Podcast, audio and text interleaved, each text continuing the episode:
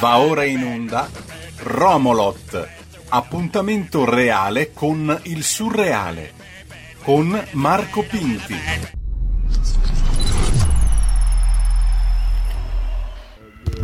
Bebe Cioenna.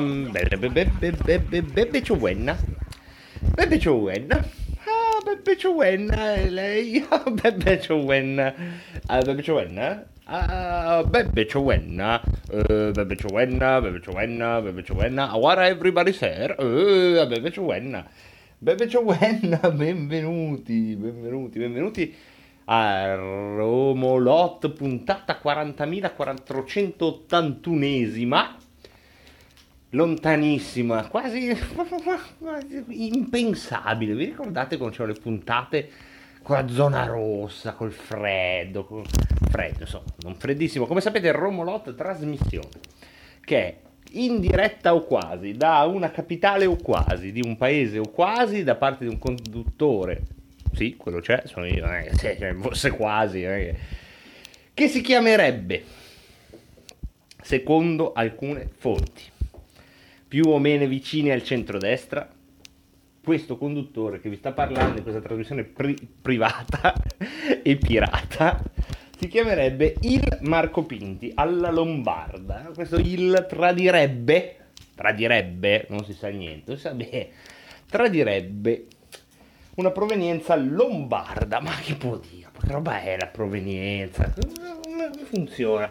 Tutte domande che non ci faremo in questa puntata. Sarà una puntata abbastanza tipica, perché tipicamente non abbiamo la scaletta, tipicamente però sarà il racconto vero di uno che sta per uscire di casa a fare un giro in una capitale di un paese europeo o africano o asiatico, medio orientale, scegliete voi.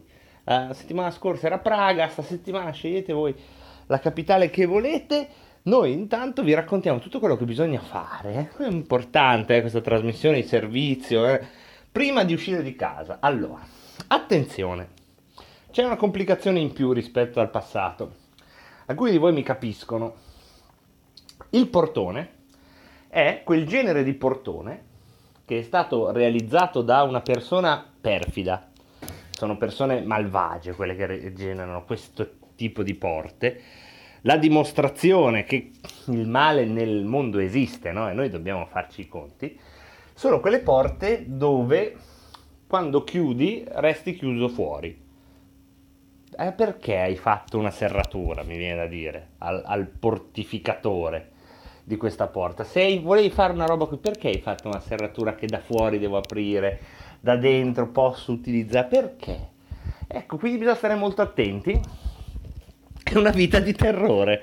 Quando hai questo genere di porte bisogna stare molto attenti. Io ho dovuto dedicare, fate conto che secondo l'ultimo rapporto di servizio, facciamo 100 neuroni proprio sulla carta, 20 sono sempre in malattia, ne restano 80 di cui fate conto che almeno 45 si dedicano a tutte le cose tipo camminare, respirare, quelle robe lì. Quindi quanti ne restano? 35 fai. Di questi 35 ce ne sono 30 adibiti al linguaggio e tutti gli altri 5 pensano solo: prima di uscire prendiamo le chiavi, prima di uscire. Lo ripetono tutto il giorno, come un monastero tibetano, da qualche parte nella mia amigdala sono lì chiusi, e quando io non penso a niente penso solo: se esci prendi le chiavi, se ecco,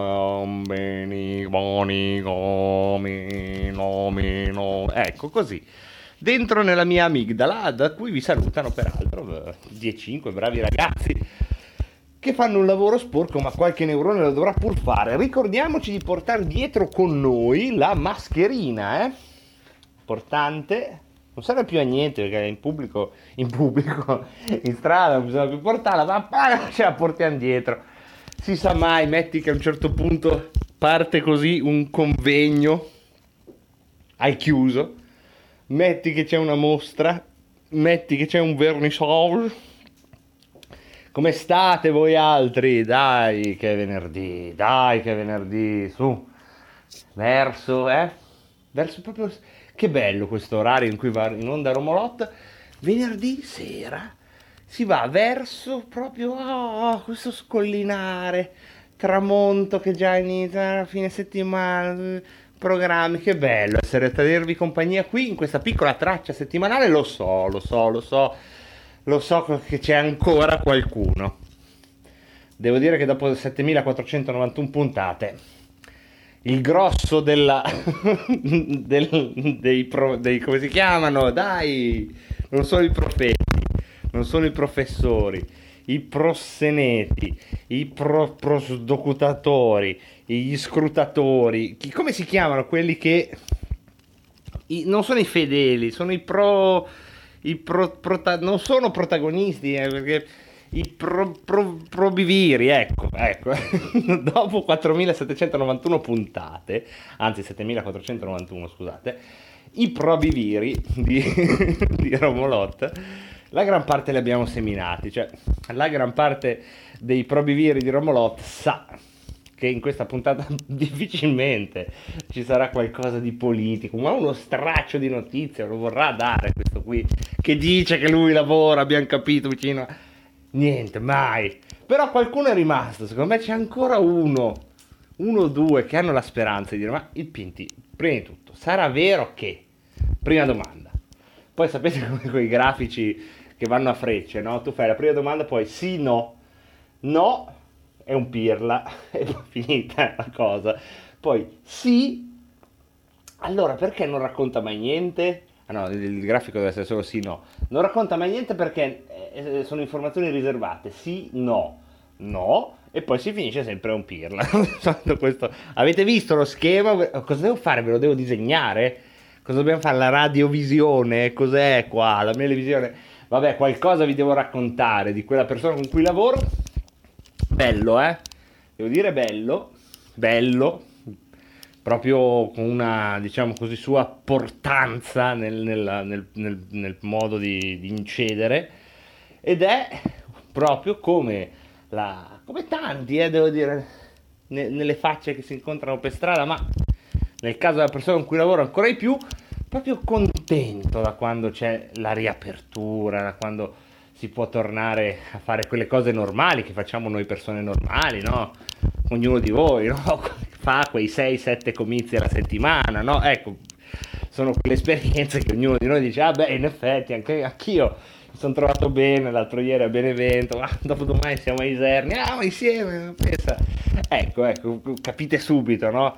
Questa normalità che torna, questa è la normalità della persona con cui lavoro, che è proprio contenta, perché, oh no, Pinti, stai per dire una cosa seria, vabbè, dai, fammela dire, dai, e c'è tutto il giorno che ce l'avevo lì, poi stasera Romolot la dico, una, fammela dire.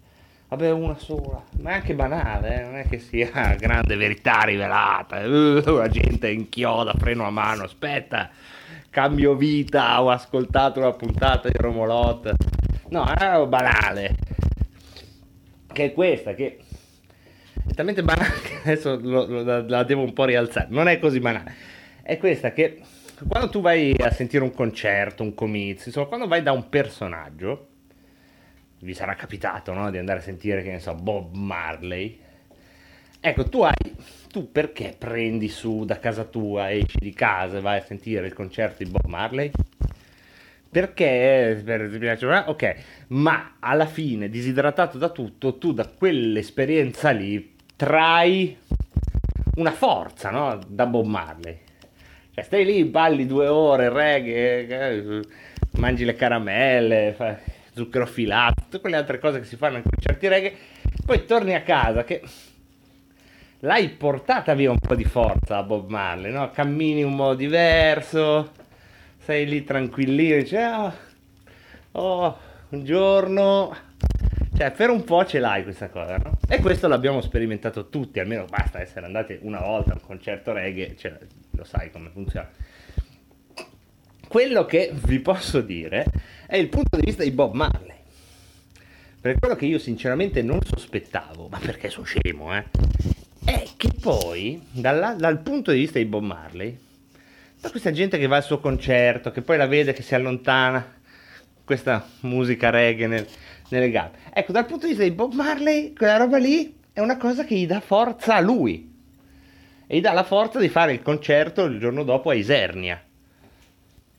Bob Marley, come sapete, non perdetevelo, domenica Isernia, redivivo. Avete capito? Avete capito o no? Dai, che mi sono impegnato per spiegarvi sta roba di Bob Marley. Dai, interessante. E niente, no, niente, ormai è estate, pensano ai fatti loro. Che bel pubblico di distrattoni che abbiamo. No, ma tanto io sono qui a parlare, eh. Ah, tanto 20 minuti del Pinky, scivolano come un ruscelletto. Vabbè, no, ma io, per carità, tutto il tempo che ci metto a preparare questa trasmissione, come vedete, piena di contenuti, testi scritti proprio limati, ma niente, come se fossero canzoni di Bob Marley. Comunque, Pinti, stai calmo, ma lei chi è? Che per di tutto mi chiama per cognome, segno che non abbiamo grande dimestichezza. Ah, lei è me, ma se lei è me, io chi sono? Ah, io sono io e lei è me. Ah, perfetto. Allora, un saluto da io, un saluto da me. Siamo ancora nell'abituro. È un altro abituro ancora, perché si continua a cambiare abituri, come una specie di latitanza in questa capitale. Molto bello, questo continuo cambio degli abituri. Così una specie di nomadismo. Allora, prima di Pinti, dica... controlliamo le cose. Ma lei è un po' noioso, perché è sempre lì a puntualizzare. Vabbè, comunque, controlliamo. Il gas è spento, ma quella ciabatta lì è inarrivabile, è sempre accesa. Io penso che sarà l'ultima cosa che vedremo prima del Valhalla da quando sono entrato in questo abituro, perché io, come sapete, ho un vago timore dell'energia elettrica che considero comunque un'involuzione, perché ci ha privato del sacro contatto del fuoco, anzi, diciamo, lo genera, ma a nostro nocumento. A proposito di nocumento, non fare... ok, grazie. No, perché lei poi fa delle battute, non fa ridere, documento, non basta cambiare una sillaba. Io faccio radio da 7 anni e 3/4, si fidi di me, cioè non fa ridere, non basta cambiare la consonante, no, fa ridere lei e allora se lo dica da solo. Scusatemi, c'è questo me che io non so cosa fare. Bagno chiuso, cosa importante? No, però il bagno è bello che la porta del bagno sia chiusa, uscire di casa col bagno aperto, quando rientri ti senti subito, per usare un termine tirolese, una chiavica, no? Tu entri in casa, tu hai lasciato la porta del bagno aperta, dici ma che schifo d'uomo, ed esci subito, dici ma chi abita in questo schifo d'uomo? E allora noi la chiudiamo perché abbiamo rispetto di colui che tornerà da queste parti, il fone lì, bello tranquillo, il camino è spento penso da 45 anni, quindi non dovrebbe riaccendersi da solo, il gas, le chiavi, possiamo uscire, sentiamo la porta è molto delicata, nonostante la sua natura demoniaca. Avete sentito? Ma non l'avrete neanche sentito perché fa proprio pio. Sì, pio, poi mi chiudi fuori. Sentite la chiusura definitiva e applicatela al giorno in cui vi dimenticate le chiavi in casa e restate chiusi fuori casa in mutande. Ecco, questo è il rumore del destino. Questo è il rumore che fa la giornata, no, che può capitare quando per qualche ragione ci si affida dell'artigianato sadico come quello di cui abbiamo parlato. Eccoci usciti nella città. Attenzione, sentiamo un altro porticino. Questo è più arrogantello, porticino burino. Stai uscendo. Cose così. Ed eccoci per le vie della ciudad. Beh, una cosa ve l'ho detta, dai, quindi possiamo davvero... Sarà stata una puntata serissima, piena di contenuti. Quella di Bob Marley è bella. Io se mi ascoltassi... poi mi piacerebbe, sarei lì, risate. Ed eccoci qui che camminiamo nella ciudad, città diciamo che dal punto di vista climatico ha raggiunto una sua, diciamo così, un suo plafond. Immaginate di chiudervi in un cassetto con della marmellata scaduta e un phon acceso dentro, ecco, è più o meno l'appiccicoso e il caldo che si può sentire in una di queste città che capitolano il mondo, e le capitali, come sapete, lo capitolano. Proprio in questa città è successa anche tutta una festa qualche giorno fa, interessantissima. Adesso io, come sapete, non posso dirvi dove siamo, cosa facciamo, però è stata tutta una festa. Allora, a un certo punto io ero a casa, sapete, poi uno prende in giro, ma stai lì tu a fare falsa licenza, dopo falsa licenza, carta carbone, uno che vuole la patente a Tessalonico finta con tutte le robe in cirillico. Me l'ho chiesta al falsario, me l'ha fatta con il cirillico, sì, ma era russo, un disastro, ho dovuto rifar tutto io con la carta carbone. Vabbè, ero lì nell'abituro, tavolino, carta carbone, false licenze, devo fare una patente greca, permesso di pesca del Liechtenstein, che tu dici, vabbè, lì che no, devi fare in 3 lingue perché c'è tutta una legge sulla pesca lì. Quindi immaginate, no, tavolo, luce, silenzio, e io che faccio il mio lavoro, no? False licenze, false. Poi insomma, fa bene, sono anche, io dico sempre, più licenze delle licenze. A un certo punto in questa città capitale di una nazione succede, a un certo punto c'era silenzio fuori dalla finestra, un silenzio meraviglioso. A un certo punto un tripudio, urla contemporanee da tutte le finestre, per Pepe anche, no? trombette per Pepe. Poi silenzio, poi il primo urlo come un ruggito, simultaneo, sia vicino di casa si è sentito proprio bene, ma tutto un'onda d'urto proprio c'è stata, e poi silenzio, torno a fare le false licenze.